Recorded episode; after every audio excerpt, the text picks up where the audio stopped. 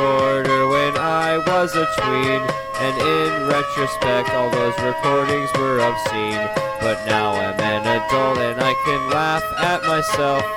Why not play them for someone else? These are the tapes, and I hope you enjoy a slice of nostalgia through the ears of a boy. Travel back in time with a familiar sound. Let's all get lost and rewound. Lost and Rewound, Episode 9 Talk to Me. Well, hello, everybody. My name is Alon. I am joined by Melissa, the voice of reason, and Doug, producer extraordinaire. The voice of nonsense. Jimmy is somewhere. I do not know where he is, but he is missing out on quite the episode. We'll get to that very shortly. But in the meantime, if you are not familiar with our format, here's the rundown. I carried a handheld tape recorder with me in the mid 90s when I was in middle school, and these recordings were called the Danziger Zone. These recordings have gone relatively unheard up until this year. We here at Lost and Rewound will listen to these tapes with fresh ears as we dig deep into the rough and raw sounds of old media, specifically that of the cassette tape. Ultimately, we hope to achieve absolute humility as we come to grips with the sounds of our youth and attempt to connect the dots between then and now. And now we begin.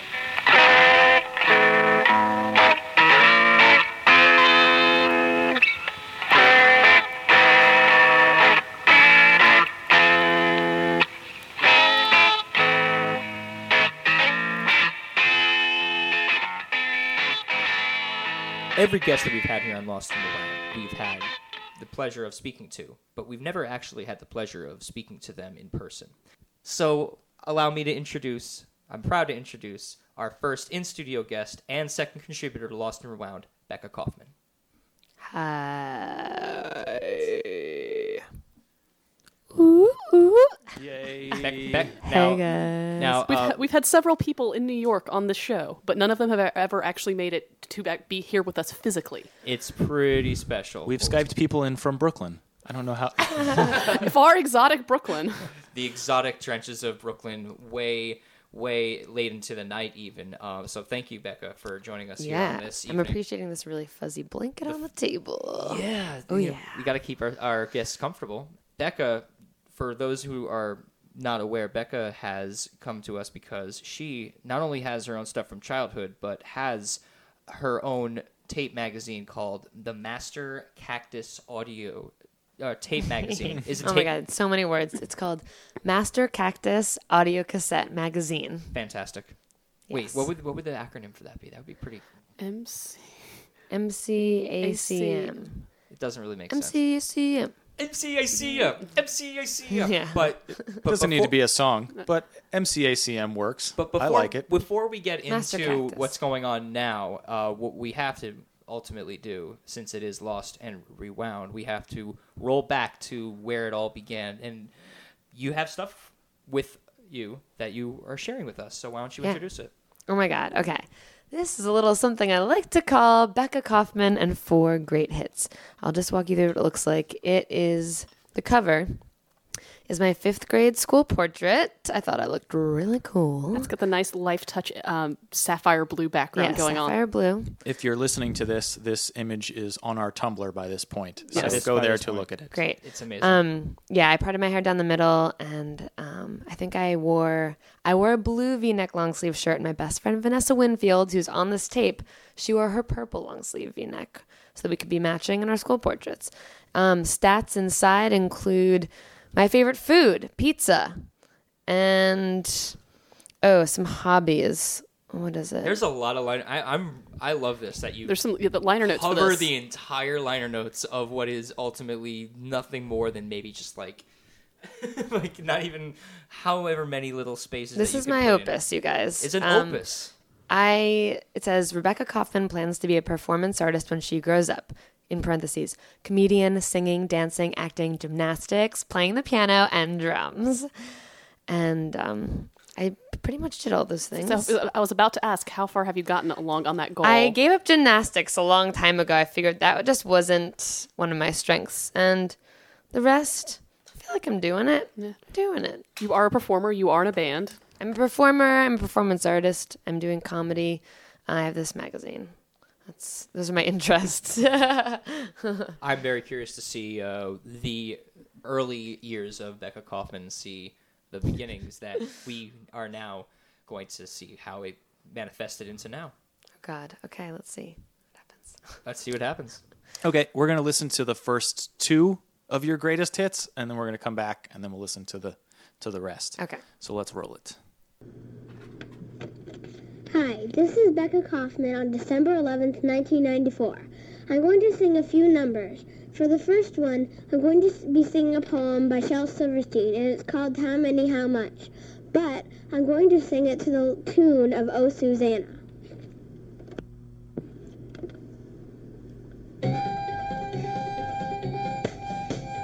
How many slams an old screen door depends how loud you shut it. How many slices in the bread bend up and you cut it.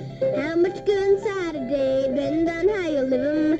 How much love inside a friend depends how much you give 'em. Oh, Susanna, won't you cry for me? Cause I just recited a poem by Shel Silverstein. Woo! Hi, this is Becca again. Now I'm going to sing a song, and I don't know the name of it. I think it's called Santa Baby or something, and I'm going to do it in a really weird voice. It's cool. Santa Baby, won't you have a sleigh ride with me? Santa Baby, hurry down the chimney tonight.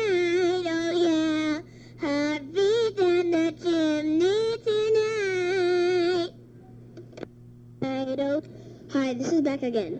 Now I'm going to do an impression of Elvis singing the Heartbreak Hotel, but it's only the beginning of it because I don't know the rest of the words. I don't think anybody would unless they listened to it for a million times. So here it is. Since my baby left me, well, I found a new place to dwell. Well, it's down at the end along the street, the Heartbreak Hotel. Oh, I was so lonely, baby. Oh, I was so lonely. Oh, I was so lonely, I could die. And we're back. Oh my goodness. Oh God. Oh my goodness. I just uh, listening to that, I can't help but think of the two of you, Alana and Becca, being such kindred spirits as You s- children. We You- were. You slay me. I, I, for full disclosure, I, I, I heard it once. Uh, I, did, I distinctly did not want to hear it a second time uh, too soon after until this moment, Right. just so that there was a freshness about hearing it again for a second time. Holy, holy moly! You yeah. really, One of the things that you, I thought you slay me. to reiterate how kindred Becca and Alon are right now, a lot of clips from the Danziger Zone tend to start with "This is Alon" or "This is Brooks" or whoever else was stealing your tape recorder back Sure. in 1995, and so that was just funny that all of your clips are "This is Becca," Totally. as Well, if there was anybody else ever on these tape. Well, you, Exactly. you started with the voice actor thing of slating yourself and then Exactly. starting your program. That You was need in to my know who you I are, and it was uh, foreshadowing. That's actually one of the, the best parts about this is, is that you give the year. What was the year? 1990 December 1995. Would, would, did you not? Am, I- am I am I foreshadowing uh, that there's actually no year in these particular clips, but in the other clips we're going to be hearing later? What do you mean? that I slated? Yeah. Do I slate it? I don't think I slated You did slate. No, I'm talking about. It. I'm an idiot. an, a year, just at the very beginning. right. Yeah. But that being said, you you sl- you did ha- give a year, and in that year, in that month, in that around a time, I was making clips somewhere in upstate New York. In Are you gonna cry? I'm gonna cry. There's so many feelings around the table right now. It's true. But I think also probably something I'm thinking, why every time I listen back, I'm like, why did I tell why did I announce myself every single time? What I can tell you, one thing I know is that I slaved over this tape for like a week or more. I, I returned to it after dinner every night. It was a birthday present for my mom. And I would just sit at this countertop with my Casio keyboard, which I still have to this day. I just bought six more It D still batteries. for it. works? Hell yeah! Did you lose the adapter somewhere along the way? I must have. I must have. But 6D batteries. I just refilled it today. It's awesome. And it has like a hundred demos and set songs like Oh Susanna, which is how I came up with a genius combination of Shel Silverstein and O Susanna. So you read a bunch of Sil- Shel Silverstein. Still have those books. That's not hard to keep along the, the way. What I'm most impressed about is is that you managed to still keep a working Casio keyboard. Yeah, it's big too. Is it, is it really like one of the giant six foot? It's not six. What is it? It's probably it's probably three and a half, four feet. I don't know. It's like Because I remember, maybe I'm remembering of them in my mind bigger than they actually were. Because when we were kids, like the full size keyboard was. You're right. I mean, if you okay, if you think about the fact that It's not a Hammond organ. You were just No. smaller, so Yeah. it seemed bigger by right. No, that. I'm, I'm processing that as we're talking about it now. that- Sure. But I was thinking, oh, the reason why we maybe both introduced ourselves at the beginning of each clip. Like I was because the editing process and the recording process for this tape was so drawn out. I kept coming back, like returning after many hours or days of work and like reintroducing myself to the tape. But I think it might have been because you don't really know who you're talking to. You're like, I'm making this tape and who knows who will listen to it. Also, time capsules were like a thing back then. You know? I remember that. Yeah, Exactly. Like yeah, you want to make that- sure people know where this came from. especially as we got towards the later 90s like that whole i guess the way the millennium y2k Totally. historic moment thing manifested itself as when you were an elementary aged child then was time capsules with nickelodeon magazine and yo-yos and Gak and like whatever those other Did weird you just bring up Gak? talk about toys from the 90s that we don't discuss anymore The, nobody discusses. BuzzFeed is hearing I this and they're like, "How have we not gotten onto this already?" I think about Gak every day. I'm, I'm sure they've taken care of Gak. Whatever. i'm sure there's a buzzfeed list somewhere with Gak on it Right. their po- pogs are probably also on the same list and Well, the Pogs obviously, and pogs are on every 90s throw yeah. whatever. But Let's make a don't- let's make a list of the top ten '90s toys that have already been covered by BuzzFeed. Gak was not one of them. I can assure you. I, What about and if they, slime or floam? well, see the problem with slime. If we can go Moon with- boots. moon boots. Oh, I actually have a moon boot story. Yes. Pay dirt.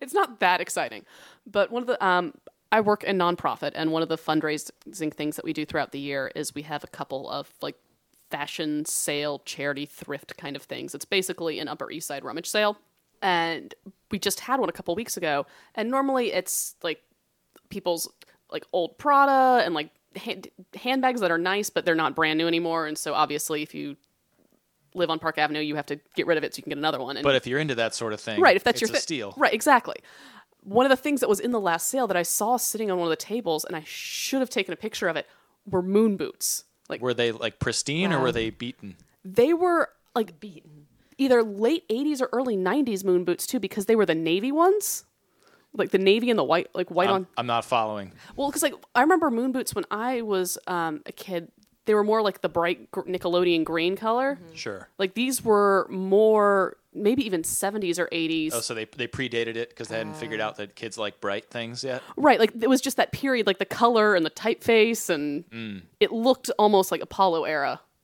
They actually went to the moon. Right. But they were moon boots. Like what? What the hell are moon boots doing on this like the table full of Ralph Lauren cowboy boots? I Like- Like, can, I, I can yeah. top this, and I just gr- came to my mind. This is not a show about one-upsmanship.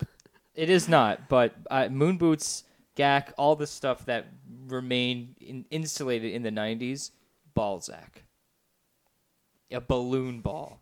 I shit you Did you not. say the face, I, Balzac? ball. I was gonna say, B I real- I've re- A all This is a famous L show. wow B A L Z A C. I realized the face that I just made at Alon does not translate across our audio medium, mm-hmm. but I It was a remember. I remember It was- Balzac. it- it was and all- I, I remember it even more specifically because in Music Man, there's a part in it where they go Balzac, and I was like, "That's a toy. I can relate." to. I didn't know what it, It- meant it- otherwise. It, it, it does well. Um, for full disclosure, I am actually we're um, googling this as we're speaking. I, I googled it because I wanted to make sure I was spelling it right, and in fact, I am spelling it right. But uh, not to veer too much off the rabbit hole, down the rabbit hole here, but like not like we won't ever on this show. Especially There's never a episode. tangent anywhere on this show. But basically, the way. You know, what, never mind. I, I'm not going to worry about it. It's you gonna can't take, have that much buildup and then not talk about Right. it. Well, what- what was- I'm not good. At, it, it basically it was a ball that floated. Like you, like you would hit it, and then it would be in the air for a long period of time. It was cool because it was like a huge kind of very, very large ball that you could hit, and, and it would stay so in the sort air of for like long. when you used to throw balloon, like you play with balloons after a birthday party or something like that. And you sort of toss them back and forth, and they'd float around only it was How does one ball it had a- contain more air than the average ball? Well, it just had a. It was a balloon inside, and then it had a tough exterior, so that you could beat it and you know ah. play keep it- keep it in the air with it for a long time Gotta without see it to popping believe it. Yeah, Sounds unbelievable. I'm still. it's pretty believable. I'm, I'm so much so that we forgot all about it. I'm still stuck on the fact that you had a Casio, and only because uh, if I had a choice, I would have traded in every single toy for a second working Casio. The Casio that I had, I did think we, we covered this a lot one of the last episodes about how I think it was shit the bed. episode that I was on, and we talked about how everyone's Casio wound up leaking battery acid at some point. and it happens. It hap- th- These things will happen. I think part of that though too, and I don't know if we discussed this last time or not, was that there was that point where you suddenly lost interest in the Casio and it got shoved in a closet for a couple years, How does anybody lose interest in? and I think that's when they would start to like the battery would start to corrode in the connectors. Oh, see, Luckily- my best friends borrowed it in college and started some sort of like, uh, it was supposed to be like a an ironic goth duo, and neither of them knew how to play piano, kinda- and so they wrote like with. Sharpie on all of the keys what what each note was. Well, not knowing how But to it's play is rubbed off essential since. if you're going to be in an ironic band. I'm envisioning like a real life version of Molly Shannon and Chris Kattan. I would. I'll start that band. Thank you very much. no, but I, I feel like there's a there's an interesting point to be made, which is that um, you saying that you know you are involved in music and you are very much involved in music now. What instruments did you learn to play? Were you a big keyboard slash piano player when you were? A kid? I learned piano, but I couldn't play anything on piano now. Yeah. The best I did was a very simplified version of the Nutcracker, Okay. and I took some jazz in college, but I took some drums in high school. What else did I do? I mostly sang. I took a lot of voice lessons, Sure. stuff like that. So the the first versions of your love of singing can be certainly document are certainly documented on these tapes. Yeah. It seems. Uh, The uh, origins of just me loving the sound of my own voice. indeed, indeed, indeed. And we- I know a thing of it too That's about that. yeah. As I say, that's not a common theme on the show at all. well, an, an important continuation of uh, these tapes is that you have the new version. I know. And I'd Correct. like to say, I was just trying to, I was talking about this earlier. This is scary. I, so I recorded, um, a, yeah, a, what would you call it? It's like a, I re recorded the tape in my adult life about, oh, 2011. Um, I recreated the whole tape. I went to the Sears Portrait Studio in Rego Park and I had them take a photograph of, I brought this tape and I had them unroll the backdrop that looked most like the one from the school picture.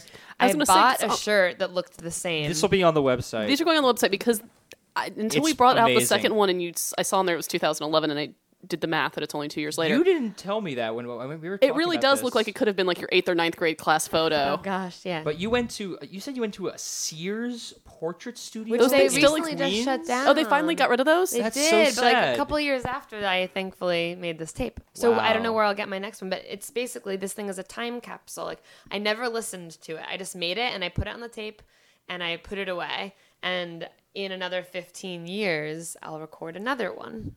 So, wait, wait. Time out here. You've never listened to. the Never one- listened to that tape. So are we al- going to be allowed to put this yeah, I'm, online? I'm nervous, but You're- you should do it. It's got to be It, it- it won't be here on the show, but uh, check us out when we have it uh, up online. We'll have it sometime very soon. Not uh, by the time you hear this, but very soon. We'll throw a bonus segment up as we are want to do from time to time. oh yeah, you know it. Yeah, that's a good good idea.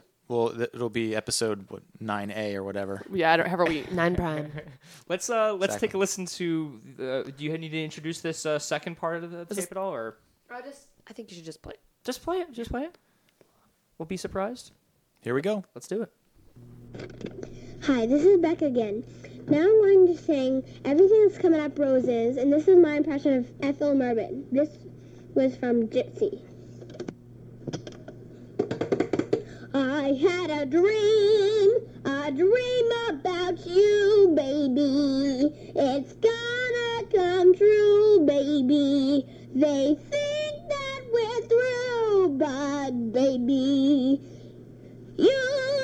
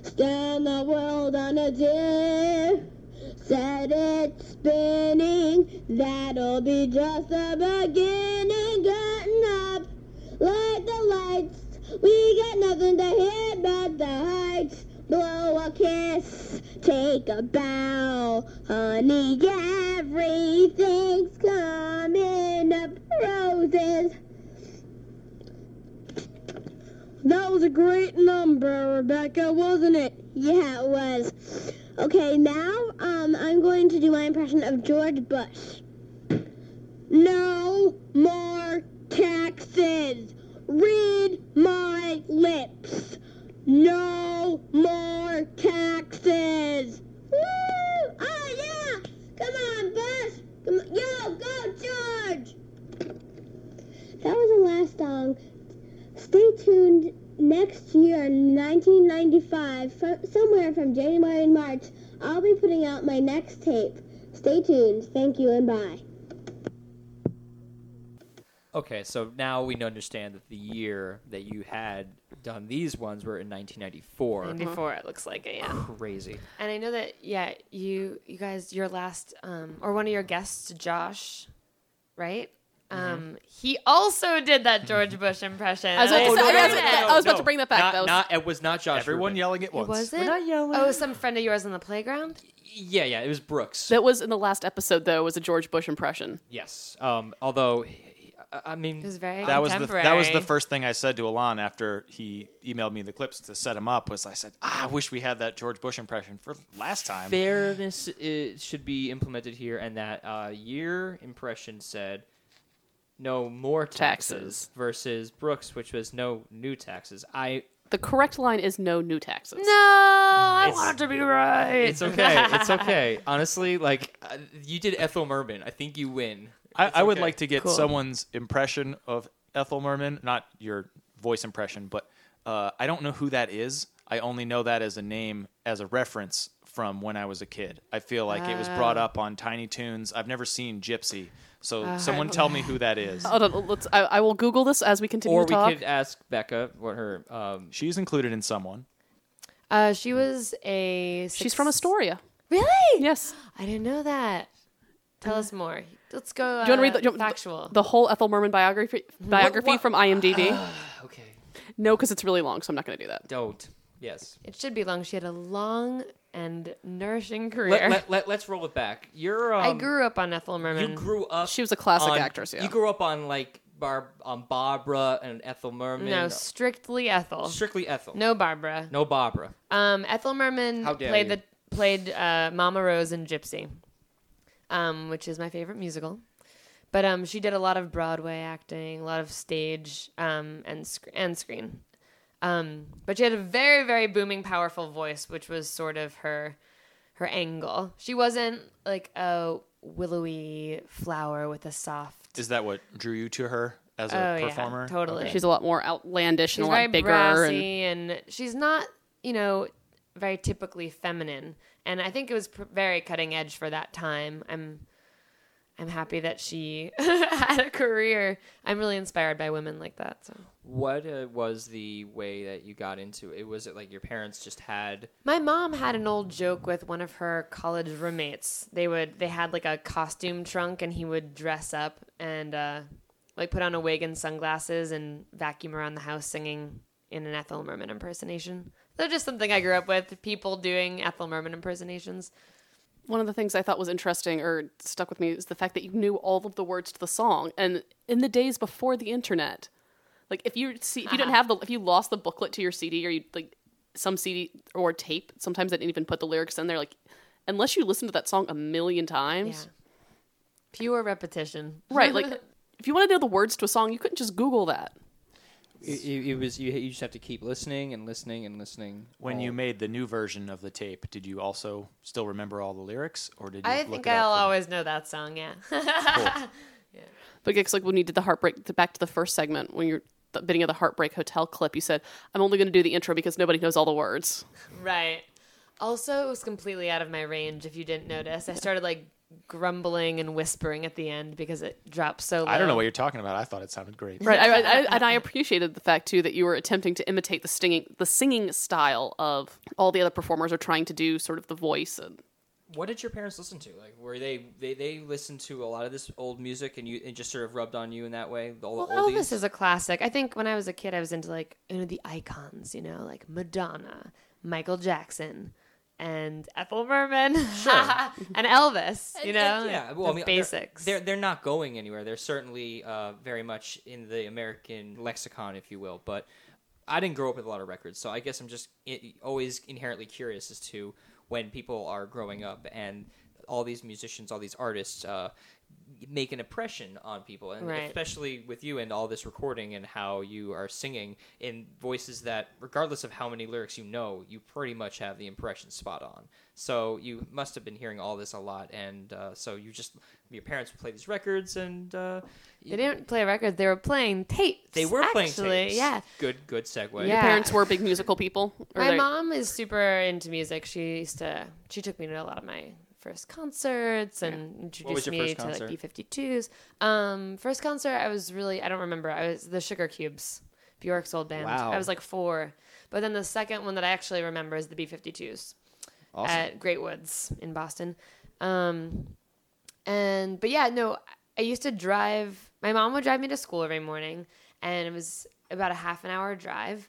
And we always listened to tapes in the car, and that's how I listened to all of my music. Was just the tapes, tapes, and I was super into soundtracks also. oh yeah Um, not the my, coolest thing in the no, world. No, my mom was wasn't so much into that, but I can remember uh, on occasion tapes being played in the car, and one of the only ones I remember her ever playing was Gloria Estefan. Oh yeah. For some reason, it's like the only Oh, tape I- I can remember. Village dad people. was and probably still is into Gloria Estefan. Like it- the way my mother categ- the way my mother has described my father's taste in music is that he likes the worst music from every decade. Oh no. My Someone's first got to. right, I, my first concert was the Backstreet Boys, Oh yeah. and my dad took me, and I think he was more excited for the show than I was. He's like back streets back. All right. and he and he, da- and he danced like a white boy the entire time. Whoa, you're like, Dad, uh, stop. You're embarrassing me. my dad is adorable, but he o- he only likes awful pop music. If that is a good dad. to Take you to a Backstreet Boys concert and not mm. grumble about it, Yeah. but be personally excited. A privilege. A privilege. You're all looking at me. Oh, Oh. I learned about sex from Gloria Estefan because she had a song called "Sex in the '90s." That was the first time I ever saw the word mm-hmm. "sex" written. That's all. I- That, that's what that was the point of the Gloria Estefan tangent before I hijacked it. Well, I mean, there's no real actual point. I think it's just really going about this in a uh, diplomatic way. Um, you're singing on these tapes in such a fashion that it, you can't. No one who listens to it can help but think, "What kind of music were you listening to?" And so, granted, it all stems from what your parents were listening to because chances are there's not a whole lot that you're listening to Well, I, without your I think parents. Elvis is uh, such a uh, like the perfect choice because he's so Yeah. instantly uh, uh, impersonatable. What's It's- the, it's what's the word for Im- that? What's yeah? What's the uh, no, impressionable means being able to like Yeah. make Uh, imperson- Imitatable? imitatable, exactly. imitable. imitable, Imitable. imitable, imminent. Yeah, I just feel like every Eminent domain. I feel like every person that sees Elvis for the first time starts like cur- curling their Sure. lip up in a funny way. Oh yeah, It's no. also like one of the most like cliche stock impressions in like the comedy canon, which is funny. It's and that's why. Did you know that everyone- as a recording child, or No you way. learned that since? Bye Bye Birdie was essentially on that whole uh, canon, uh, taking a whole musical and crafting it out of some teen heartthrob with a cowlick and making him into some stud going into the army.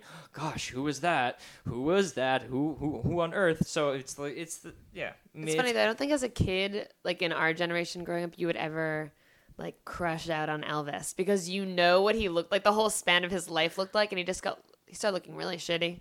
Yeah, it's one of those things too. Like, Like I don't even think I dirty old man. appreciated until, appreciated until I was older what hot young Elvis looked like because Yeah. my my thought of Elvis was fat jumpsuit Vegas Elvis. Like that's, Died on a toilet with a sandwich in his mouth, like Right, like a- sexy. yeah, then, like going back and actually seeing pictures of old, especially like pre-war Elvis, like when he's in the suits and has the hair and doing all the films. Like he was a good looking dude. he had it going on. He had it going on. we hear You heard it here first. Yep. Ladies think Elvis is attractive. they they think Elvis had it going on. Another icon, if you will, that is um, much decidedly less memorable is coming up in this next clip. Sally Jessy Raphael. Before we play the clip, what was your deal with Sally Jessy Raphael? My childhood best friend, Vanessa, was super into talk shows. And I think we were just goofing off after school. I hung out with her every day after school. And I was like, let's add something to this tape I've got going on. A year later. Um, that wasn't a year later. Was it? Well, we just, I think- you we, know what we just signed off. I think you'll hear it's not. I like couldn't wait. I couldn't couldn't, wait you another couldn't year. wait to do Sally I had to add something sooner. um, so I was like, Vanessa, like, let's do this tape thing. So, of course, the premise is I'm famous in the future, Mm-hmm. and she is Sally Jessy Raphael, and she's interviewing me as a guest. Well, let's take a listen and see uh, what they came up with. Hi, this is Becca Kaufman again. It is December 12th, 1994. And this is not a new song or album, but this is actually a recording of the Sally Jessy Raphael talk show.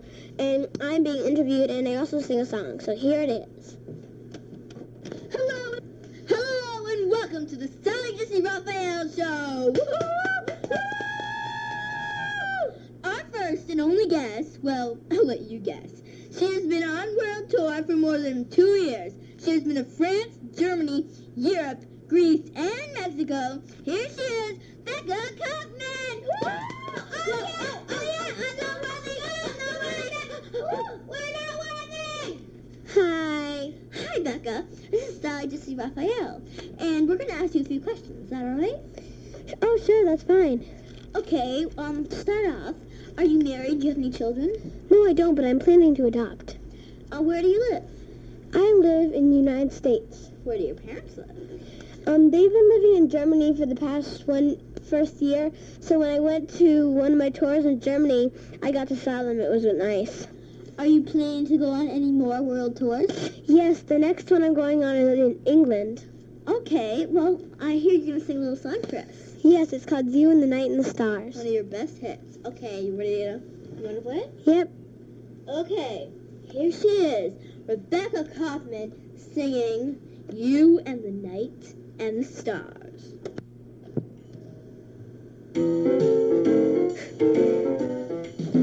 You and the night for the night. That would make me so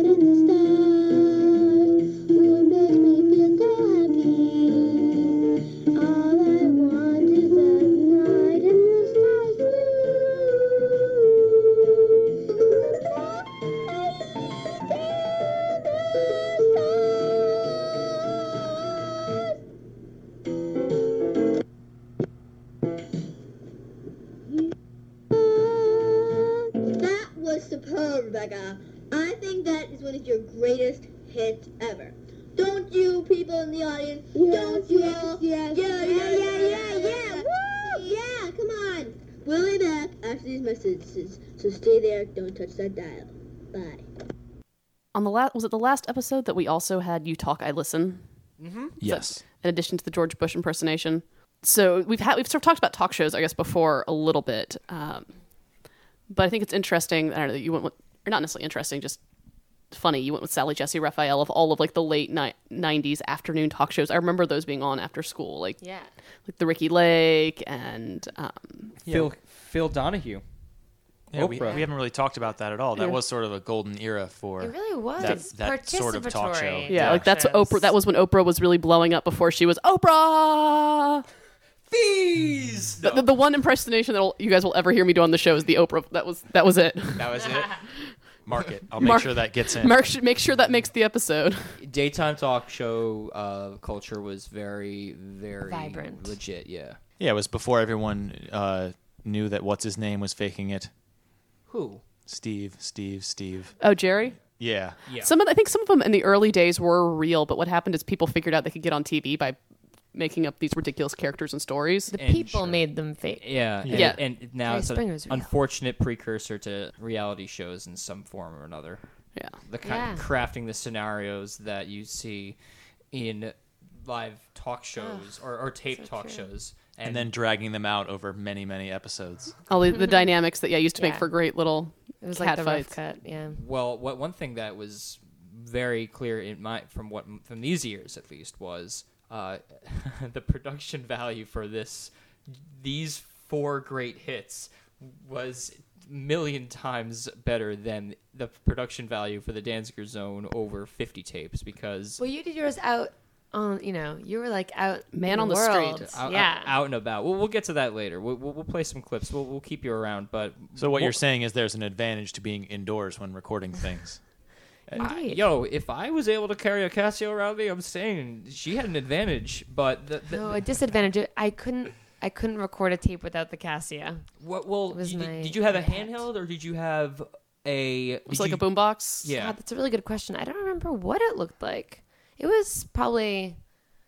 It was probably like in between. It wasn't a boombox, but it was something small, like with a handle. It wasn't a handheld They one had. either. I don't know who made them, but I I used that too before I ended up getting these little ones that you could fit in your hands. Right. Uh, and, and yeah, it was. Uh, it was a, re- a legitimate a size that it was much bulkier than you would want to bring, but certainly something that if you wanted to, you could bring with you, and it wouldn't be such a detriment to like put in your backpack. Right. I think also, well, you're talking about talk show hosts, and there's got to be a connection. Now, there's two of us here that Mm-hmm. love recording tapes and also love doing talk shows. And I think that it's directly related to the medium of tape, of cassette tape, because it's so democratic and you get to have your own voice. You're like, I'm pressing record. This is my show. you Exactly. know? I talk, you listen. That Which is still the best- perfectly sums it up. Which it's is still, amazing. it's that still like the best talk show name ever. I talk, you listen. a lot of this is, is making me think about what was the precursor to what you have now, Becca, which is the Master Cactus audio cassette magazine. I got it. Yay. The inspiration for that was something similar that existed from 1983 to 1993 on and off for 10 years and it was based in New York City and it was called Tellus. it was called Tellus, and I, I, I who who uh, started that? It was just like a group of people. two artists um, who I think had known each other doing some like mm, avant-garde choreography. yeah, they were multidisciplinary artists. From- Joseph Nev- Nechvatal and Yeah, but from from everything I read about this, because I'm just curious about you know, understanding what Master Cactus is all about, and looking back and seeing about just exactly what the inspiration was. And I was reading the website and sort of a little bit of a, a history about Tellus, and um, I'm just going to read this little blurb. When it came time to gather together some of the music we were hearing in town for Tellus in the mid 80s, this was an unmistakable fact about which we had no delusions. We were not in the business of making pop stars then, any more so than we are today. Working in nightclubs and performance spaces at the time, I understand that there is no audience per se, just a community of participants. And that's exactly what the Danziger Zone in itself was, just with kids. And what you're doing now with Master Cactus is pretty much the exact same thing, correct? Totally. Yeah, so I mean, why don't you tell us a little bit about the Master Cactus Project, and for all of our listeners, what is, what is an audio cassette magazine? Right. So, Master Cactus audio cassette magazine. It comes out on a cassette tape. The difference between it between for example a magazine and a mixtape or a compilation, which is what you might associate a collection of audio pieces on an audio format. The difference is that it's a little bit more it's it's sort of a curated thing. And Is it more of like almost like more of a zine than an actual like magazine? Sort of no, of. it's definitely a maga Yeah. a magazine. I don't even um, know what the hell is a zine per se. A I- zine is like a DIY magazine, and Well, fine. I guess you're right. It is technically a zine in that there's a DIY ethos behind it, but that's why cassette culture exists because you it's one it's like the first recording format that you could do yourself. You know, that's why we did this when we were kids because they created the technology for us to take something in our hand in a school bag like you did or in my room like I did and just press a button and then we get recorded you know? Like that's a really amazing thing to have access to especially when you're young. You feel like you need to be heard. Um but this um i guess it's um in the same way that you felt really inspired by the medium of tape to record stuff and and I did too I think that there's something really specific to the tape and that whole process of capturing stuff on tape that is very democratic and very accessible and inspiring and it's not intimidating. You know, like with the internet and like computers and all sorts of other kinds of recording technology, you have to there are classes on that, you know. You can get a college degree in that. You you become an engineer with a capital E and you don't have to be any of those things to make a tape. And you also don't have to be a musician to make audio. Right. And that's another thing that I wanted to call attention to with the making of the magazine. And uh, regarding the the audience and the quote that you just read, along um, I think part of uh, what's interesting about tapes and why it's uh, so accessible to people now and in the early '90s when we were making them, I suppose, is that nobody has to hear it if you didn't like it. Certainly, that's true of you know something that you record digitally now as well, but getting rid of it is harder. Like uh, earlier off mic, we were talking about the Wayback Machine, and how if you put something out on the internet, it's there forever. And yeah. and uh, Most Becca, things you were telling found. us about how you can still find Tellus online because someone went back and digitized it. If inquiring minds do want to dig up some Tellus clips, where should they go? Yeah, um, the entire archive of the 10 years that it was in circulation is on UbuWeb, which is U-B-U-W-E-B dot com. And then just search Tellus, which is T E L L U S. I like how when you go to the page, the first thing you see is Yoko Ono's face. Speaking speaking of icons uh, of music history, why Totally. Yoko Ono would have her face there? Oh, because she was part of the Fluxus movement, and uh, uh, there's a tape, there's a Tellus tape that is just Fluxus artists using sound. so it's all experimental for the most part. A lot of it is very experimental, yeah. Some of them there's not just on that tape, but in general on Tellus there's new music, like um, you know, like new classical music, um, noise music. Uh, there's performance art and excerpts from actual theatrical performances. There's poetry. Um, Kiki Smith, the visual artist, has done an audio submission for this tape as well.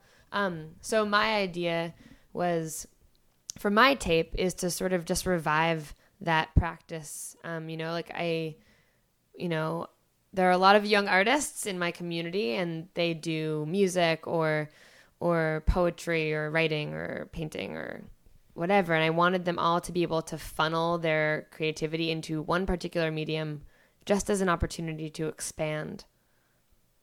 Would you say that for the, your uh, you you you already released the first uh first issue, right? It's coming out. It And- hasn't. It hasn't come out yet. When It when exists. people uh, expect to hear that? November. And is that mostly music, or is it quite ranged in There terms is of there is a, stuff? a wide variety. There's definitely a lot of musical elements to it. I got a lot of that's the other interesting thing is I invited, you know, 30 people to submit to something that I didn't really know what it was yet. And they didn't know what it was. So it was this amazing kind of collaborative experiment where everyone's like, well, I made this thing. Like, hope this is what you wanted. And like, I wanted whatever you wanted to give me, and um, and to inspire people to like do something new. And so there's field recordings, there's sound collage, there's music, there are new songs that people wrote and and gave to this magazine.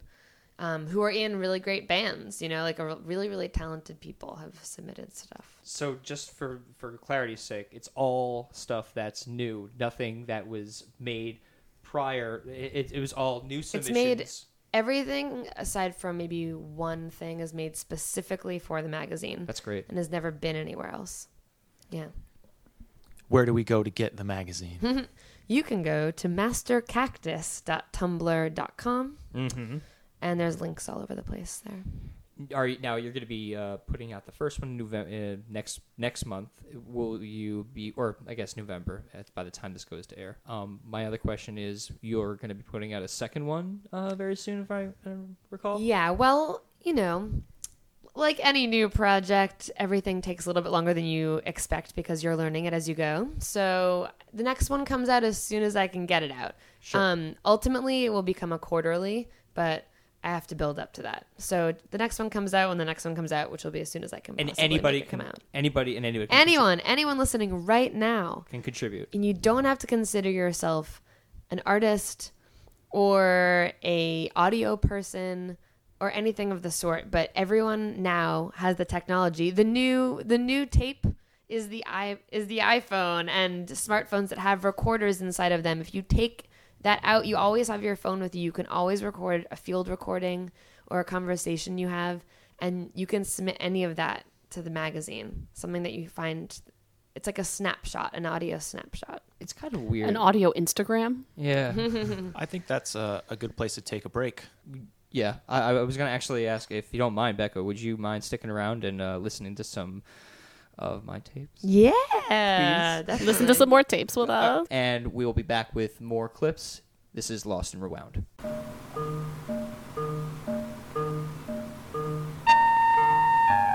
Do you want to be on Lost and Rewound? Do you have a Danziger zone of your own gathering dust in your parents' basement? Then send us your tapes. We want whatever you've got. From elementary school spelling bees to high school mixtapes, send it all to lostandrewound at gmail.com. Come on now, get embarrassed with us.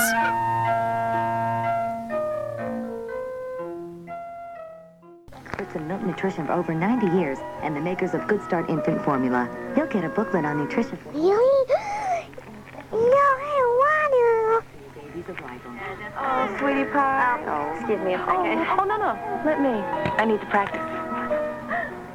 Never too soon to start. If you're expecting, join Carnation Special Delivery Club. Hello, hello.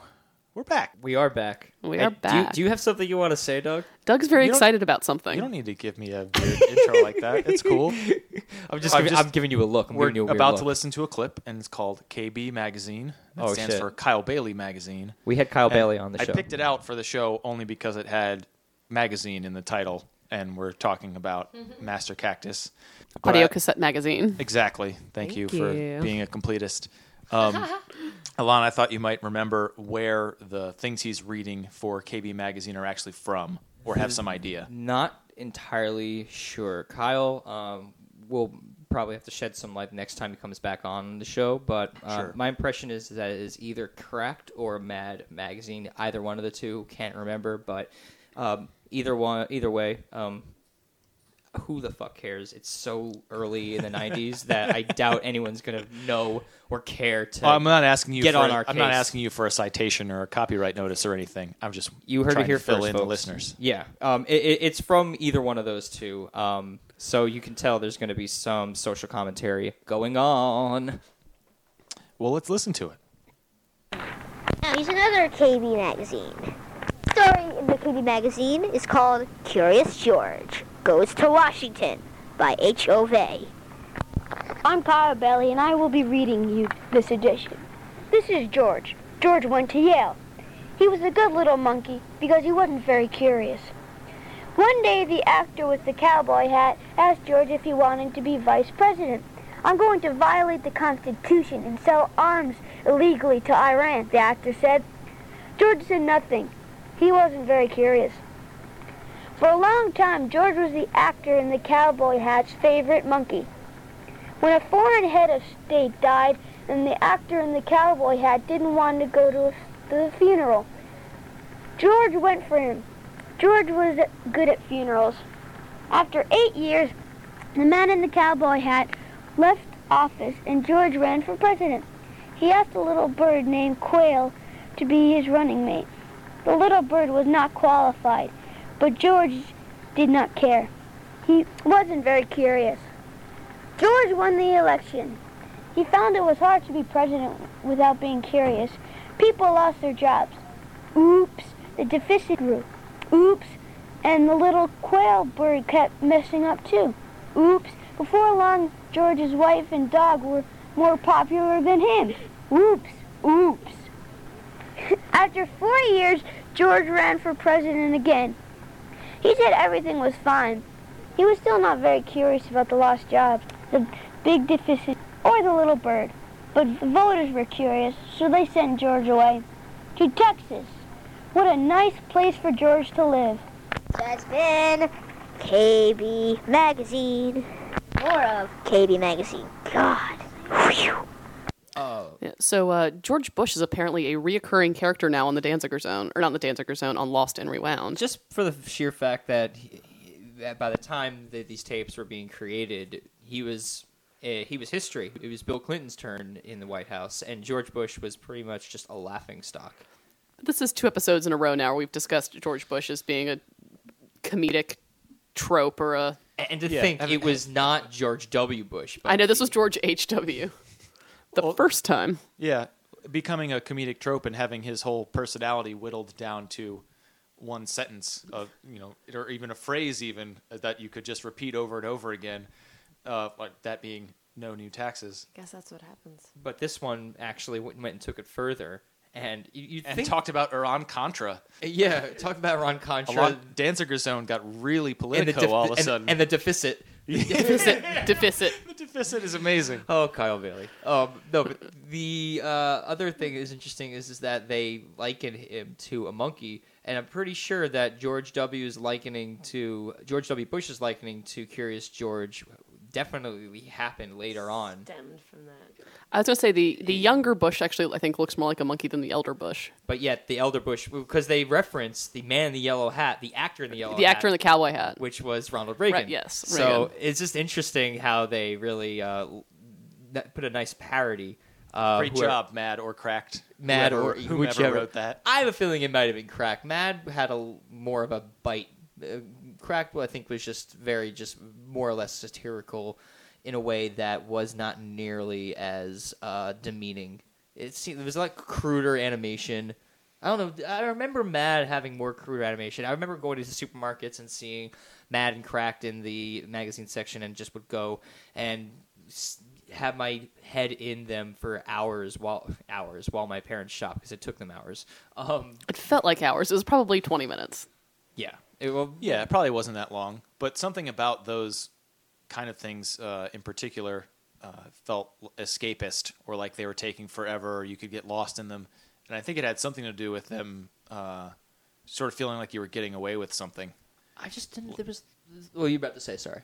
Well, no, I, I thought I was getting away with something because uh, like my dad let me read them, but at the same time, my mom would like uh, check the summaries of episodes of The Simpsons before I was allowed to watch them. Yeah. And the Mad Magazine was way worse. Yeah. Well, they, there was also a lot of subversive political humor, which really should have gone over our heads, and all we had were just these crude visuals that illustrated to us what was going on in current events. Uh, that really wasn't for anybody over, underneath the age of 15. I mean, imagining the president as a monkey is still funny. of course. Yeah. Did you ever read any of that, Becca? You never read like any of that? that Um, kind of stuff? actually, it was Vanessa Winfield, my Sally Jessy Raphael.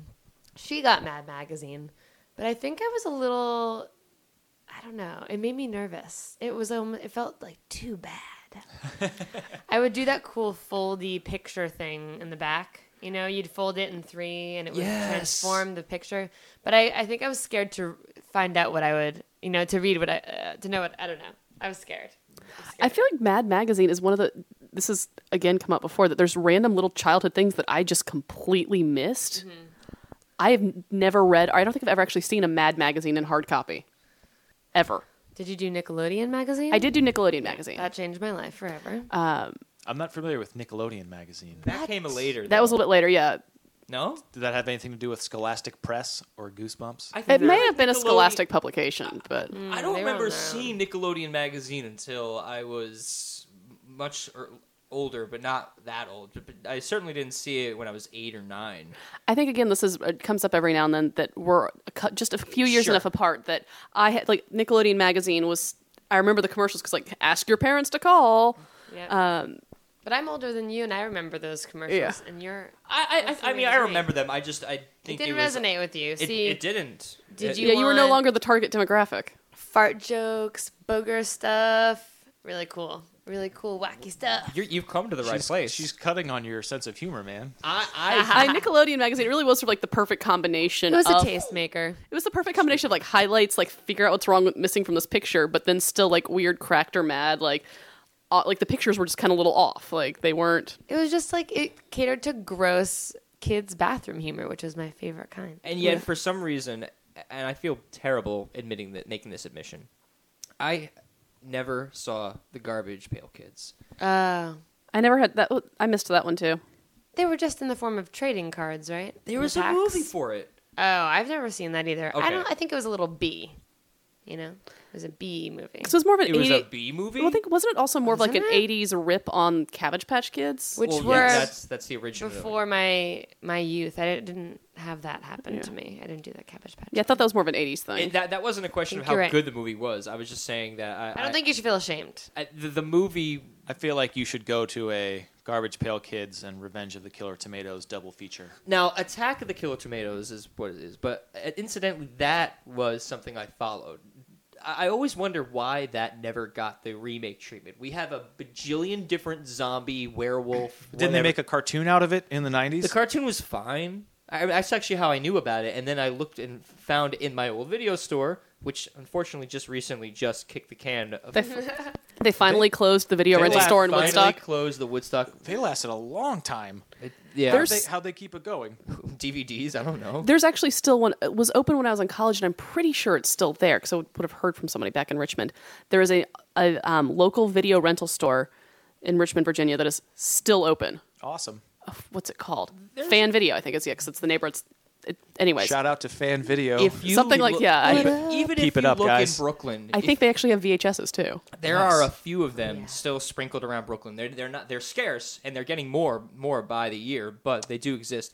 Uh, but getting back to Attack of the Killer Tomatoes, they must have made, God, I want to say about three of them, maybe maybe four of them, and the first one was freaky to a 12 year old me because there were these tomatoes that kill people but they were just they didn't actually show any violence they just showed tomatoes basically smothering people in tomato sauce and then they die and Could you was- tell the blood from the tomato sauce? I think that might have been the reason why tomatoes were, in fact, the uh, the subject of the antagonistic villain. so it was a clever production technique, Oh, not, yeah. not necessarily the product of demographic research. campiness to the fullest extreme. My- did Killer. Did you eat that- more or less tomato product after seeing these movies? for a while, I actually didn't even like ketchup, not because of the movie, but, But that was Duckula's fault. that was. Du- well, if we're gonna go down the rabbit hole here, Duckula was brilliant because Duckula, if you guys don't know, was It's a on cart- YouTube. Look it up. Duck Duckula was a show that existed and it would not have existed were it not for Danger Mouse. Duckula was a character that was so uh, specific that it, he got his own show, and the gist was is that he didn't eat. He was he was he didn't he didn't prey on characters. He preyed on vegetables. He had a thirst for tomato juice and celery. He, he didn't like blood. He was a vegetarian vampire duck. The original vegetarian vampire, My vampire. hero. Yep. He, he, he, so, so I think actually now that I mentioned it, I'm probably gonna just try and see if I can go as him for Halloween. I'll get like a duck bill, That's a great idea. a duck bill, I support this. a duck bill. Halloween costume decided. I, I, what, what, what are you guys thinking of doing for Halloween? Any, anything uh, going back to the, the past in that same regard? While Ac- we're on that topic, Actually, because because I have no idea what I was doing until just now. Yeah, actually, um, when we fir- when you and I first started talking about this project at the very late last year, and I went and I, when I went home for Thanksgiving, I dug some boxes out of my parents' um, storage unit or whatever, trying to find just all, like the five boxes left of my childhood. Because part of the reason I no longer have my Casio keyboard is we moved a lot. It's like my childhood got garage saled several times. now someone else has your childhood. Right. like all of like my old CDs and like VHSs. Anyways, I dug out the last couple boxes of like important childhood things that my parents had managed to save. And in one of the boxes that I got back from my parents were my Girl Scout satches from brownies and from junior. So I got the brown one and the green one. Oh yeah, I love that. so I think I'm going to be a Girl Scout for Halloween. oh, that's brilliant. I like it. Kate and I are talking about being uh, Xena and Hercules, Nice. but I don't know if I'm in good enough shape to do it yet. What about working you? on it. No, you just Um, need a blonde wig and you're good. You need the Kevin Sorbo hair. yeah, exactly. I need the hair. Um, but uh, You- yeah, you just need a wig and leather pants. Your costume's actually really al- easy. alternative if I uh, if I back out on that one is uh, going as uh, Buster and Lucille too. Nice. We already have the sparkle jacket. What about you, Becca? What am I gonna be for Halloween? Yeah. Um, well, my band is playing a show on Halloween, and we're all gonna go in different. We have a friend with a a little um, collection of cool costumes, like a banana and M&M and a hot dog, stuff like There's that. all going to be food. yeah, I guess those are our food items. Yeah, I think we're gonna be like large cartoon food items. I like it. Yeah. When slash where is the show? October 31st slash Shea Stadium in Brooklyn. Not the Shea Stadium. No, they opened up Bushwick. Yeah. It's in Bushwick. Yep, it's a it's like a, a small little DIY space. Because it's occurring to me with all the music talk that we've been uh, touching upon. Becca and I met each other through karaoke, and one of the first times I ever saw, much like I've met a lot of people, but uh, I met Much like you and I met each other as well. uh, Jimmy, whatever. The fact is, is that I've met a lot of people through karaoke in this great city of New York. Uh, Becca being uh, no exception to that uh, social uh, comfort. And the first, one of the first songs I ever saw Becca sing was "Like a Prayer" by Madonna. Um, we have a clip right now from the bus ride. One of the bus, one of the many bus rides where uh, recordings were made, and who knew what was going to be said. Uh, not me doing this, but some other. Let's go take a ride on the bus. Let's take a take a ride on the bus and hear Vroom vroom. Madonna, bitches. Now it's time for Celebrity Profiles. Hello, and this is Celebrity Profiles, done by Ian Lane. Today we have Madonna with us. Yes, you do. And we're going to be asking her some questions. All right, Madonna, what are some of your songs? Well, uh, I've done many songs. Just like Secret. Like Secret and uh, uh, bedtime stories, and this used to be my playground. Uh, uh, what? And take a bow. Uh, all right, Madonna, that's enough. Can you sing one of your songs? Yes, uh, but I don't want to. I have a sore throat. okay.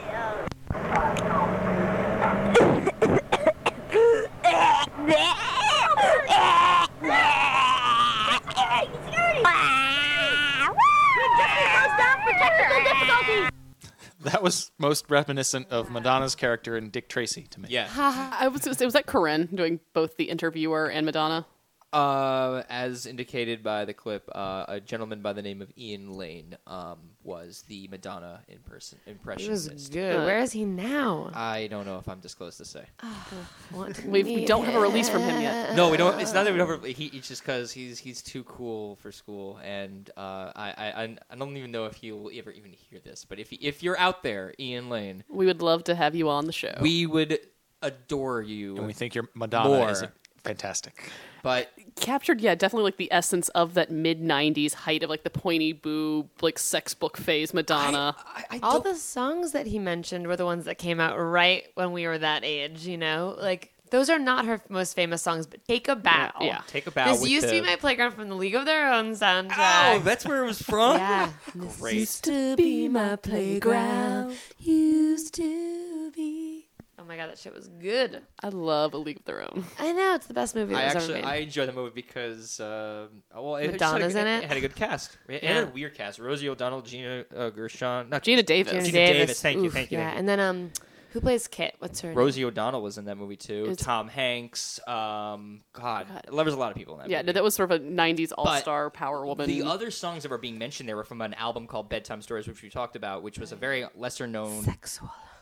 S- Um, what was it? Uh, Baby's got my baby's got a secret. Uh, that and Bedtime Stories is the the song. Uh, and I- I'd rather be your lover. Like, um, Oops, I didn't know we are going to talk about sex yeah, that one too. She was really all over it. yeah, this was like it's the- human nature. And this was the album that fell like right between whichever one it was that Vogue was on, and then Like a Prayer when she, not Like a Prayer, Ray of Light when she suddenly went all techno dance. and Kabbalah shit. Yeah. Um. So you remember this stuff, and and did that Was that in the prime of when you started getting into Madonna yourself, Becca? Um, I think it must have been. I, thi- I mean, you couldn't avoid Madonna. That was just a thing that happened. Like, do you remember when Michael Jackson died? Like, what was that? Four years ago, and there were kids. There were kids, like eight year olds, who were like mourning his death and knew who he was. And it's one of those Madonna's the same kind of thing. No matter how old you are, you always know who she is. And you probably always will. Like generations and generations beyond us, they'll always just know who she is. She's just in our Not unlike Elvis for us. Well, Exactly. Do you it's not like we were there. Do you feel like maybe the, the eight year olds that knew about Michael Jackson knew about because they were raised by Michael Jackson in terms of like what their parents, because who you know who were a part of that generation who grew up on Michael Jackson. It was no different than kids at the time when John Lennon died, who were affected because they grew up on the Beatles, and vice versa. No, when you're raised, I think that and a valid point. Artist. Yeah, something like Michael Jackson or Madonna that it's sort of the next wave or our generation's equivalent of the things that we heard as children that we're then going to play for our kids because that's just sort of our idea. I don't know, like They're the living legends. right, like they're just such classic, iconic. You can't not sit your kids down and play them a Beatles album at some point. You're going to like sort of the same thing that my argument is that you don't have to sit down and make your kids listen to anything. Just by existing, your ears will end up running into the sounds of Madonna and Michael Jackson, and and Prince to an extent. too. I hope so. His discography is so extensive. I'm not sure how many, how likely it is people will The hear the dude whole wrote thing. a song a day for who knows how long. The guy is a workhorse and plays however many different instruments. So I mean, he yeah. might actually be the hardest working man in show business. and the shortest. Well, shortest. now that James Brown has has left us, and that was another one too. Uh, again, it's like all these artists that our parents listen to, and when they die, it affects us in a sort of a secondary, profound way. Uh, there are those that we listen to, like Elliott Smith for me when he passed away. your parents listened to Elliott Smith. No, well, I did. My It- parents it's A, did. it was a different. They're, you had the coolest parents in the room, probably. As I say, yeah, my whole concept, and we've talked about this before, my whole concept of music that I grew up on or childhood classic things is my parents, um, my parents were relatively young when I was born. So like my whole childhood was my mother listening to Smashing Pumpkins in 1993. Like that's my, Soundtrack of your life. right. Like my copy of Dookie I had in high school I actually stole from my parents because they bought it when it, yeah. See that I never had that. Right, My but like I didn't grow up that's like a lot of people who grew up on the classic. Like I didn't grow up. I didn't find discover Zeppelin until I was in college. Like I I've just like never listened to Zeppelin. Right. Like, Yeah. There's certain stuff like that that I just never. Joni Mitchell, like a lot of the sort of this classic 60s and 70s artists that people think of as growing up with because their parents played them, I never had. Like, Let me uh, just take this one moment to let Becca have the floor here. Um, you've got Master Cactus Audio Cassette Magazine. Yeah. You've also got a show coming up. Yeah. What else do you have to plug? You've got so much going on. Oh God, What what, an fuck? opportunity. You're a dynamo. to, to, to throw it back to the 90s for a second, here's your time to do a shout out. This is Becca Kaufman on September 26, 2013, coming at you live. No. Live Um, on live. Keep it going. You got, you got the bit, go with it. I'm going to start on page one of my autobiography. Just bear with me. JK. Um, okay. I'm in a band. It's called Ava Luna, and we are playing a show on Halloween at Shea Stadium uh, in Brooklyn. Um, but yeah, Master Cactus Audio Cassette Magazine. It's the whole reason why I'm here. Um, submit something. Please submit something. I'd love to have anything from you. If you've ever heard anything in your entire life, you belong on this tape magazine. You have a website too that people could check Yeah, out all your it's- uh, announcements? You can find us on Facebook. Just search Master Cactus, and it's also a Tumblr, mastercactus.tumblr.com. And you can go to my website, beccakaufman.com. You are an inspiration, Becca. Thank you so much for being here on Lost and Rewound. And Thanks for having for me. being here in person. You're the best. Well, I got to touch this fuzzy blanket, so Definitely come back again soon. yeah, I'd love to. Thanks, guys. Lost and Rewound.